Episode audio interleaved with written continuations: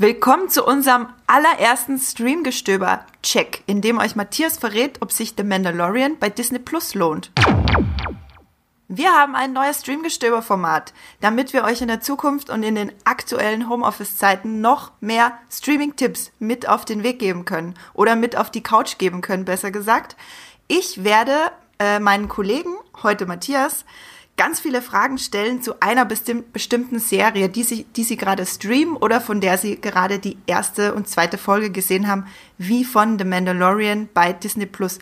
Ich bin Andrea vom Mulpilot und ich habe dafür den Matthias bei mir, einen mega über maximalen Star Wars Fan. Hallo Matthias.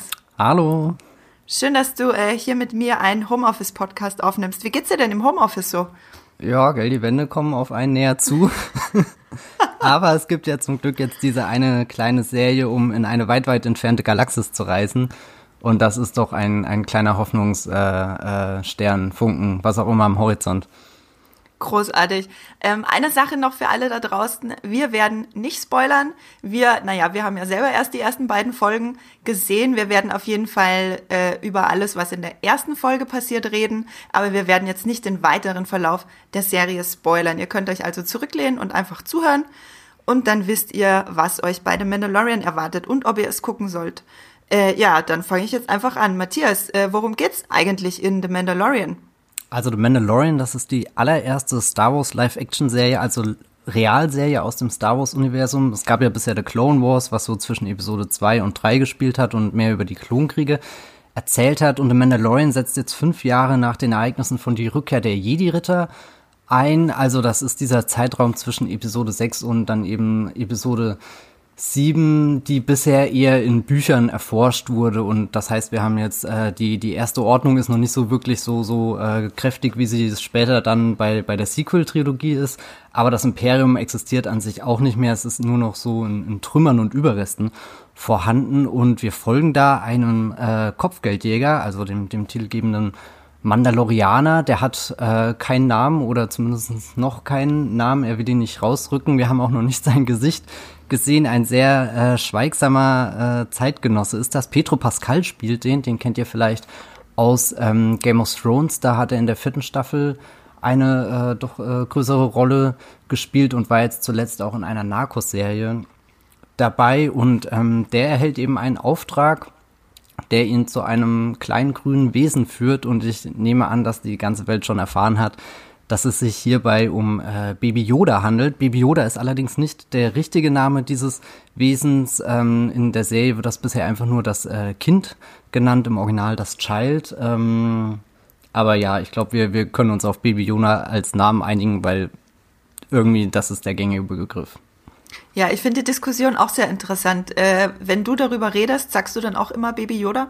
Ja, also ich, das, das war auch bevor das ein Begriff war, irgendwie so, man hat die erste Folge gesehen und das war instinktiv einfach, wie erzähle ich jetzt meinen, meinen Freunden und Bekannten, was ich da gerade geguckt habe und Baby Yoda, zack, jeder, jeder kann sich das vorstellen. Also so, so, dass das Kind ist halt äh, Teil der, der, also gehört zur gleichen Spezies wie Yoda und von dieser Spezies haben wir an sich noch nicht so viel gesehen. Und sie hat ja auch noch nicht mal einen Namen, die Spezies. Also du könntest nicht mal sagen wie bei Chacha Binks, wir haben hier einen Ganken oder so. Das ist dann, da ist Baby Yoda einfach eingängig und, und irgendwie passt sie auch sehr gut. Alleine, dass du weißt, wie die Spezies von Chacha Binks heißt, sagt mir persönlich, dass du genau der Richtige für diesen Podcast bist. ähm, wie, genau, vielleicht kannst du noch mal kurz sagen, wie viele Folgen sind schon da und wann kommen die denn immer? Genau, also The Mandalorian, das kam ja bei uns die erste Folge auf Pro7 am 22. März ging's da los. Da wurde allerdings wirklich auch nur die erste Folge geschaut. Der offizielle Start war dann 24. März 2020 auf Disney Plus. Die erste Staffel umfasst insgesamt acht Episoden. Und wo wir hier gerade aufnehmen, sind schon zwei erschienen. Wahrscheinlich bis die Folge jetzt veröffentlicht wird, ist schon die dritte da und äh, dann jeden Freitag kommt eine neue Folge dazu. Disney Plus fährt da die wöchentliche Veröffentlichung Veröffentlichungsschiene, so haben sie das auch in den USA gemacht und das wird sich dann auch bei uns in Deutschland nicht ändern. Was glaubst du, kurze, kurzes Ratespiel, wie hoch ist die Serie beim Muipilot bewertet? Oh, das ist eine gute Frage. Ähm, hm. Bauchgefühl. Bauchgefühl. Ich sag mal eine 7,8. Fast, bist tatsächlich sehr knapp dran. Es ist eine 7,9 tatsächlich. Oh, okay, ja. Ich habe überlegt, weil eine 8 wäre schon sehr viel, oder? Eine 8 ist ziemlich viel. Also es ja. gibt wirklich nur wenige Serien, die es zu einer 8 schaffen und vor allem nur wenige neue Serien. Also ich glaube, äh, Westworld ist jetzt eine von den ganz wenigen, die mir da einfallen. Äh, nicht mal so mega überklasse Serien wie die Expanse oder so schaffen es äh, über oder auf eine 8,0. Ähm, und es haben schon über 600 Leute bewertet. Da könnte sich der ein oder andere reingeschummelt haben, der die schon äh, nicht hundertprozentig ähm, oder es nicht mehr abwarten konnte, sagen wir so. genau, und äh, fast 400 Leute haben das auch vorgemerkt. Äh, Matthias, also ich kenne die Antwort, aber ich frage dich trotzdem, hättest du es auch geguckt, wenn es nicht für die Arbeit wäre? Natürlich, das ist, äh, also es ist ja wahnsinnig aufregend, einfach mal eine Star Wars Realserie zu sehen. Da hat George Lucas schon dran gearbeitet. Star Wars Underworld wäre das Projekt gewesen. Das war Ende der 2000er Jahre existieren da verschiedene Ideen. Er hat das immer so ein bisschen als, äh, ja, keine so, so Richtung Film Noir und, und so Abenteuerfilme 30er, 40er Jahre. Sein Produzent hat das dann auch mal als Deadwood im All umschrieben. Letzten Endes wurde diese Serie, zu der auch schon x tausend Drehbücher existieren, also ganz so viele nicht, aber es existieren schon Drehbücher, die wurde dann aber nie umgesetzt, ähm, weil es einfach zu äh, kostspielig ist, logistisch viel zu aufwendig. Wir erinnern uns, Ende der 2000er Jahre war die Serienlandschaft auch noch eine andere.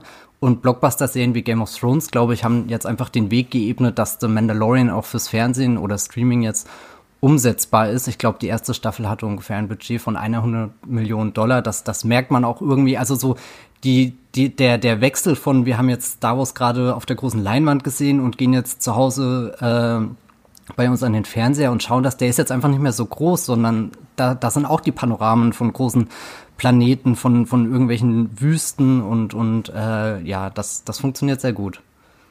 Was waren denn deine Erwartungen an Mandalorian? Ich meine, wir wissen ja jetzt schon lange, dass deine Star Wars Realserie in der Mache war. Wie, wie, was hast du dir erwartet davon? Das ist sehr schwer zu sagen, was ich erwartet habe, weil mh, hm, ich wollte mich am ehesten überraschen lassen. Die, die Trailer, die ja veröffentlicht wurden, waren auch eher kryptisch. Und womit ich auf keinen Fall gerechnet habe, ist, dass die Serie so kurz ausfällt. Also die einzelnen Folgen sind so 30 bis, keine Ahnung, 40, 45 Minuten lang. Und ich dachte schon irgendwie, Star Wars ist eine dieser einstündigen Serien, da will ich auch eintauchen, so, so wie halt in Game of Thrones oder so. Da will ich viele Figuren kennenlernen und jetzt stellt sich irgendwie raus, dass die super einfach ähm, gestrickt ist. Die, und, und ja, da, damit habe ich wirklich nicht gerechnet, war ich überrascht. Ähm, was dann eher zugetroffen hat, äh, dass sie das äh, Western-Motiv ähm, sehr, sehr konsequent jetzt in den ersten Episoden umgesetzt haben. Also, dass du hier den Kopfgeldjäger hast, der ein bisschen eine Variation auf äh, den, den schweigsamen Held von Clint Eastwood in den Dollar-Filmen von Sergio Leone zum Beispiel, dass, dass das so ein bisschen äh, gespiegelt wird oder auch äh, viele Referenzen an alte Samurai-Filme. Und da bewegt sich The Mandalorian auch sehr gut in der Star Wars-DNA, weil schon George Lucas hat ja 77, bevor er eben seinen Krieg der Sterne ähm, ins Kino gebracht hat, so, so wie wir ihn jetzt kommen, sich von ganz vielen verschiedenen Dingen beeinflussen lassen. Flash Gordon gehört da zum Beispiel dazu, aber eben auch die Filme von Akira Kurosawa, ganz konkret zum Beispiel die letzte Festung, ein, ein sehr toller Samurai-Film. Da bin ich schon bei meiner nächsten Frage. Äh, mit welchen anderen Serien oder Filmen würdest du das denn jetzt vergleichen? Hm, ja, jetzt habe ich schon viele genannt, gell? Also, wie gesagt, Sergio Leone-Western, gerade die, diese Spaghetti-Western, ich glaube, die, die sind, sind sehr wichtig bei, bei der Entstehung der, der Serie gewesen. Ich kann mir äh, vorstellen, dass äh, Yojimbo auch ein toller, äh, eine tolle äh, Parallele ist, weil es da auch um einen Samurai geht, der da mit einem kleinen Kind durch die Landschaft äh, zieht, ja, ich weiß nicht. Was auf keinen Fall zutrifft, ist, glaube ich, ist es nicht so, so inhaltlich äh, ähnlich vergleichbar mit diesen großen Dramaserien, die wir in den letzten Jahren hatten. Also sowas wie Game of Thrones eben oder meinetwegen Mad Men, Breaking Bad. Also es ist nicht so wirklich das große Ensemble da und, und du, du verfolgst, wie, wie eine Partei eine Intrige spinnt und so weiter. Also so, es ist eher sehr, sehr klein gedacht und jede Episode ist so, existiert da in ihrer eigenen kleinen Kapsel. Das ist, ja. Bist du denn eher positiv oder eher negativ überrascht davon, wie sich der Mandalorian jetzt in den ersten zwei Folgen vor dir entfaltet hat als Star Wars Serie? Was mir noch nicht so gefällt, ist, dass es äh, sehr schwer ist, wirklich einzutauchen in diese Welt. Eben weil die Episoden so kurz sind. Gleichzeitig ist diese Kürze aber auch sehr reizvoll, weil dadurch kann man die Folgen auch sehr schnell einfach nochmal schauen. Also ich habe jetzt die ersten zwei Folgen, weiß nicht wie oft schon gesehen. Man kann einfach wieder auf Play drücken und dann geht's gleich schon wieder los. Also es ist, sie ist super kurzweilig, die Serie, und, und in den meisten Fällen ist die, die Einfachheit dann, dann doch irgendwie so ein, so ein unerwarteter Joker, den da äh, John Favreau, das ist der Schöpfer von der Serie, ähm, da auspackt. Also das gefällt mir ganz gut. Vielleicht kannst du noch mal kurz äh, unseren Hörerinnen und Hörern äh, erzählen, was John Favreau nämlich noch so alles gemacht hat. Ja, John Favreau, das ist ja mittlerweile ein äh, ganz großes Disney-Gesicht eigentlich. Also angefangen hat er ja seine Wurzeln irgendwo als äh, Schauspieler, Regisseur. Das sind dann so Filme wie, äh, ich glaube, dieser Jumanji-Spin-off Zatura. Ähm, vielleicht können sich da Leute dran erinnern mit äh, Kristen Stewart. Aber dann, äh, ich glaube, sein sein wichtigster Film irgendwie ist halt der, der erste Iron Man-Film, dann der zweite Iron Man-Film, dazu dann irgendwann der Zugang äh, zu Disney. Er taucht ja auch im Marvel-Universum auf als äh, hier Happy Hogan heißt er glaube ich, dieser Leibwächter von Tony Stark und hat dann natürlich für Disney die Live-Action-Remakes von äh, Lion King und äh, The Jungle Book gemacht. Chauffeur, glaube ich, oder? Ist er von äh, Tony Chauffeur, Stark? Ja, das kann auch sein. Ich weiß gerade gar nicht genau. Schrägstrich Leibwächter. Ja, was, was genau für eine Rolle nimmt er da in diesem Film ein? ich weiß nur, dass er in den Spider-Man-Filmen immer mit Marisa Tomei flirtet, der Tante von Spider-Man. Das ist ein super weirder Subplot in diesem Film. das ist mega weird, ja. ja.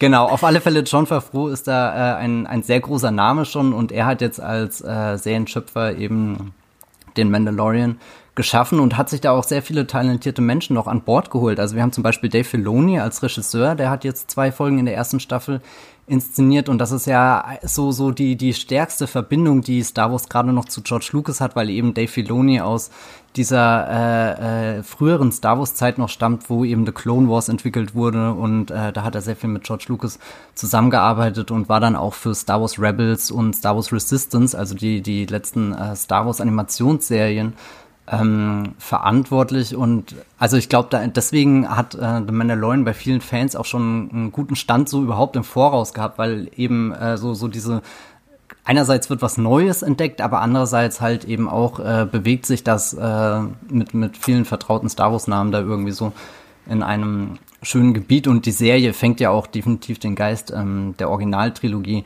ein, dadurch, dass wieder mit einer Mischung aus, wir haben innovative Technik, aber wir haben halt auch äh, viele Props direkt am Set, wir haben diese, diese sandige Kulisse und das alles. Was auch noch interessant ist, ähm, es ist die allererste Star Wars äh, beziehungsweise das erste Star Wars Live-Action-Projekt, wo eine Regisseurin jetzt auf dem Regiestuhl stattnehmen, äh, äh, Platz nehmen durfte, nämlich Deborah Chow ist das. Die hat bisher sehr viele äh, äh, äh Fernsehen Serien gedreht, also einzelne Episoden, die komplette Staffeln und die wird jetzt demnächst auch die Obi-Wan Kenobi-Serie mit Ewan McGregor für Disney Plus inszenieren und dann zwar alle Episoden, so ist das aktuell geplant. Auch sehr toll ist, dass äh, bei The Mandalorian ähm, Bryce Dallas Howard bei einer ähm, Episode Regie geführt hat und das ist ja die Tochter von Ron Howard, der erst den Solo Star Wars Story in die Kinos gebracht hat. Also alles irgendwie eine Familie, aber trotzdem frisches Blut dabei. Das ist tatsächlich äh, mega spannend. Bryce Dallas Howard übrigens die äh, Hauptdarstellerin von der Jurassic World Reihe, die da äh, auf Stöckelschuhen vor dem T-Rex weggelaufen ist, falls ihr euch erinnern könnt. Ähm, ganz tolle Schauspielerin. Äh, genau, wollte ich nur noch mal kurz erwähnen. Ja, wer ist denn jetzt, wenn wir bei den Schauspielern sind, gibt es irgendeinen Schauspieler, der dir jetzt schon besonders aufgefallen ist, den du besonders toll fandst in den ersten zwei Episoden oder gab es da gar nicht mal so viel? Doch, äh, also du hast ja schon gesagt, ich bin ein großer Star Wars-Fan. Einer meiner Lieblingsfilmemacher äh, ist Werner Herzog und irgendwie hat es sich ergeben, dass jemand auf die Idee kam, Werner Herzog in einer Star Wars Serie zu casten. Ein Genie. Ja, also so, warum, kann, weiß ich nicht, aber es ist so, so, generell ist dieser Cast sehr, sehr verrückt in seiner Zusammenstellung, weil man würde ja erwarten, wenn eine Star Wars Serie gecastet wird, dann holst du dir irgendwie entweder ganz unbekannte Leute, wie sie es jetzt bei der Herr der Ringe Serie machen, also unverbrauchte Gesichter, die dann in diese Rollen wachsen können, oder du hast halt jetzt äh, so, so Leute eher vom Profil wie eben Pietro Pascal, der hier der Hauptdarsteller ist, aber dann ist da irgendwie Nick Nolte dabei, dann, ähm, also so, so, so ein Schauspieler Schauspielveteran. Jetzt für die zweite Staffel wurde Michael Bean gecastet, der ja äh, in Aliens, The Abyss und Terminator, also eigentlich ein Held der 80er Jahre, der keine Ahnung wo in den letzten zehn Jahren war, aber jetzt bei Star Wars da wieder eine Plattform kriegt. Also so, so, du bist hier im Weltraum und, und am Rand der Galaxis auf so einem abgelegenen Planeten und dann sind da halt auch eher so zwielichtige Gestalten und Werner Herzog spielt dann einen Klienten, der den äh, Mandalorianer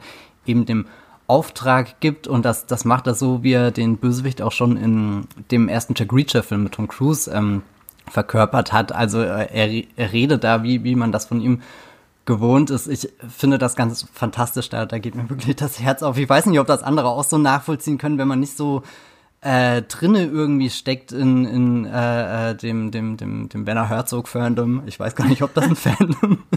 Doch, das ist ein Fandom. Ja. Also zumindest, wenn man bei uns auf die Redaktion guckt, dann fallen mir da inklusive mir äh, auf jeden Fall mehrere Leute ein, die das total nachvollziehen können. Ich habe einfach nur gequietscht, als ich ihn gesehen habe. Und dann finde ich seine Figur an sich auch noch spannend, weil sie irgendwie eine sehr interessante Dimension in diese Serie mit reinbringt. Also so, ich habe ja schon gesagt, das ist alles sehr, sehr einfach gestrickt, aber er spielt ja dann trotzdem einen Anhänger dieses Imperiums, was irgendwie zugrunde gegangen ist und ist dann dieser, dieser pragmatische Typ, der die Meinung vertritt, naja, aber das Imperium hat dem Ganzen ja doch irgendwo Gesetze und Regeln verschafft und jetzt, wo es nicht mehr existiert, äh, bricht diese Galaxis auseinander und, und da machte Mandalorian auch ein sehr, sehr tolle Gedanken irgendwie auf, wenn wir uns erinnern, dass in Episode 6 ja am Ende diese großen Feste gefeiert wurden, dass, dass, dass überall die Menschen glücklich und rein theoretisch frei waren. Und jetzt zeigt uns The Mandalorian eigentlich auch einen Teil dieser Welt, der jetzt nur am Auseinanderbrechen ist, wo gar keine Gesetze mehr existieren, wo es, wo es sehr rau und düster zugeht und, und ich meine, ich bekomme die, die, die Abgründe der Menschheit und, und das Wilde der Natur von niemandem lieber erklärt als eben von Werner Herzog. Ich kann das absolut nachvollziehen. Es ist einfach Werner Herzog for life. So haben wir das auch gesagt. Ähm, mal eine fluffigere Frage. Gibt's Wird es fluffiger als Werner Herzog? nee, okay, mal eine weniger fluffige Frage, sorry. Äh, mit welchem Essen würdest du die Serie äh, vergleichen für alle Metaphernfreunde da draußen? Für, für alle Metaphernfreunde. Ich, ich befürchte, es äh, äh, kann nur auf eine Sache hinauslaufen. Wir müssen die Spaghetti nehmen. Was äh, einerseits dadurch Vollkorn begründet ist. oder Weizen? Oh je, da bin ich überfragt. Oder, ha oder Hartgrießnudeln? Hm. Ich würde zumindest so argumentieren, da wir schon gesagt haben, es ist ein Spaghetti-Western, aber eben auch ha. Spaghetti sind etwas, was leicht zu machen ist und trotzdem immer gut schmeckt. Also so, du, du wirst nie an den Punkt kommen, wo du irgendwann Spaghetti satt hast, es sei denn, du isst das ununterbrochen. Äh, ununterbrochen. Und, und du kannst es eben einfach machen und im Mandalorian ist auch einfach gestrickt eben und dann passt das gut zusammen, so was, was Simples, aber was, was Gutes, was Zuverlässiges. Bist du etwa derjenige, der alle Nudeln aufgekauft hat in den Supermärkten? Nee, ich, ich stehe momentan in den Regalen und verzweifle, weil ich nicht mehr weiß, was ich kaufen soll. Weil alle Spaghetti schon weg sind. Ja, ich, ich bin da sehr schlecht im Vorplan. Glaubst du, dass du es lieber alles auf einmal bingen würdest oder findest du es gut, dass du es nur nach und nach gucken kannst? Ich freue mich sehr darauf, wenn ich es mal alles an einem Stück jetzt gucken kann auf Disney Plus dann in ein paar Wochen, wenn alle Episoden durch sind, weil ich glaube, die Serie ist schon eher so konzipiert, dass du, äh, also so, so, das war ja auch schon bei Clone Wars zum Beispiel der Fall, dass du einen Arc hattest, der so über zwei, drei Episoden gegangen ist und, und die einzelnen Episoden dann manchmal ein bisschen alleine im Raum stehen, aber jetzt, wenn man dann den Blick irgendwie auf äh, das größere Ganze hat, glaube ich, ist das schon ein bisschen besser. Also so, ich habe auch manchmal das Gefühl, dass The Mandalorian so aus ähm, einem alten äh, Filmskript oder so entstanden ist und äh, John Favreau, der ja die meisten Drehbücher auch geschrieben hat, das dann einfach nur in äh, kleine 20, 30, 40-minütige Episoden unterteilt hat. Ja, ja, das, ja. Äh, also ich habe die ersten beiden Folgen auch gesehen und ich kann dir da nur zustimmen. Das kommt mir auch alles sehr sehr so vor, wie du das gerade beschreibst. Dann würde ich sagen, zum Ende, Matthias, ähm, deine Meinung, lohnt sich Mandalorian und wenn ja, für wen? Also ich denke mal, für Star Wars-Fans lohnt es sich auf alle Fälle. Das sollte, sollte, äh, ja. sollte eigentlich klar sein. Ich glaube, wer, wer auch so Gefallen dran finden könnte, ist, wenn, wenn ihr auf dieses Genre-Crossover Science Fiction und Western steht, also alle, die irgendwie Firefly äh, mochten und, und immer noch auf Staffel 2 warten. Ah, ich gehöre auch dazu. Aber das passiert nicht mehr. Aber jetzt haben wir hier äh, The Mandalorian. Es, es ist auch äh, ziemlich äh, ja, ich weiß nicht, familienfreundlich, also so familienfreundlich wie Star Wars sein kann. Also manchmal war ich schon überrascht, wenn dann so ein Typ in der Tür einfach gezweiteilt wird. Das sieht man zwar nie in seiner gesamten Brutalität, aber der, der, der Gewaltakt ist ja trotzdem eigentlich da und du kannst dir in der Vorstellung ausmalen, was da gerade passiert ist. Da, da würde ich sagen, wer, wer so den, den Härtegrad von meinetwegen den letzten Star Wars-Film, die im Kino kamen, verträglich findet, für den ist das auch ähm, geeignet. Es ist jetzt nicht so wie Star Wars Episode 1, dass es äh, ein sehr bewusst kindlicher Humor ist, auch wenn mit Baby Yoda ja eigentlich eine Figur drin ist, die einfach nur putzig und, und liebenswürdig und, und trollig irgendwie ist, ja, für wen ist das noch geeignet? Äh, geeignet? Für, für jeden, der, der auch irgendwie in, in Serien was, was, äh, was, was Aufwendiges, was Großes, glaube ich, sucht. Also so sich davon überzeugen lassen, dass, äh, dass es nicht nur äh, Schuss und Gegenschüsse äh, gibt, sondern eben auch äh, schöne Panoramaaufnahmen. Da ist übrigens der Kameramann von Rogue One, ist hier äh, der Hauptkameramann der Serie. Das oh. äh, finde ich kommt kommt äh, der ganzen, wie sich das anfühlt und so sehr zugute. Also nicht nur nur Panoramaaufnahmen, sondern eben auch er hat so eine ganz tolle Art, äh, das Licht einzusetzen, äh, dass man immer das Gefühl hat, das spielt gerade alles in der Dämmerung und und es ist so so kühl und und bläulich, aber dann auch ein bisschen äh, die Sonne mit reingebracht. Das sieht schon teilweise sehr schick aus. Ja, äh, tausend Dank, Matthias, für deine Einschätzung zu The Mandalorian. Das war alles wahnsinnig aufschlussreich und ich habe ehrlich gesagt jetzt, wenn ich dir so zuhöre, mega Lust bekommen, das alles gleich nochmal zu gucken. Vielleicht mache ich das auch in der Mittagspause, weil die Folgen sind ja gar nicht so lang. Ist das nicht das Perfekte hier im Homeoffice, einfach mal schnell eine ja. Star Wars Folge zwischendrin zu gucken? Das fühlt sich schon sehr besonders an. Mega. Also an alle Leute da draußen, die den Podcast hören, ihr wisst, ach so, nee, kommt vielleicht am Wochenende, aber naja, äh, am Wo Wochenende habt ihr umso mehr Zeit, äh, dann einfach die ersten drei Folgen schon äh, mehrmals zu gucken. Ja, wenn ihr da draußen ähm, jetzt generell Interesse an Disney Plus, Plus habt, dann kann ich euch unseren riesengroßen, ausführlichen äh, Mega-Guide zu Disney Plus empfehlen. Da haben wir nämlich diese Woche einen Podcast aufgenommen ähm, den habe ich mit Hendrik und Jenny aus der Muipilot-Redaktion aufgenommen. Da könnt ihr reinhören. Da erfahrt ihr wirklich alles, alles Technische auch und natürlich das Angebot, die Highlights und Geheimtipps, was ihr als erstes gucken solltet. Dann äh, bleibt mir eigentlich nur noch zu sagen, wo man, ja, Matthias, wo kann man dich denn äh, außerhalb des Podcasts lesen? Also ihr könnt gerade auf Movieplot ganz viel von mir eben zu The Mandalorian äh, lesen. Da schreibe ich unter meinem ganz normalen Namen Matthias. Der Account heißt Bibelbrooks mit äh, 2e und äh, ich begleite die Serie auch mit Recaps, also nicht nur so News, die nebenbei äh, laufen, sondern da schaue ich mir dann jede Folge auch ein bisschen ausführlicher an und teile da meine Gedanken, die ich zu habe. Ansonsten könnt ihr mir auf Twitter folgen, da heiße ich Bibelbrooks mit 3e und äh, Twitter auch hauptsächlich über äh, Star Wars und andere filmische Dinge.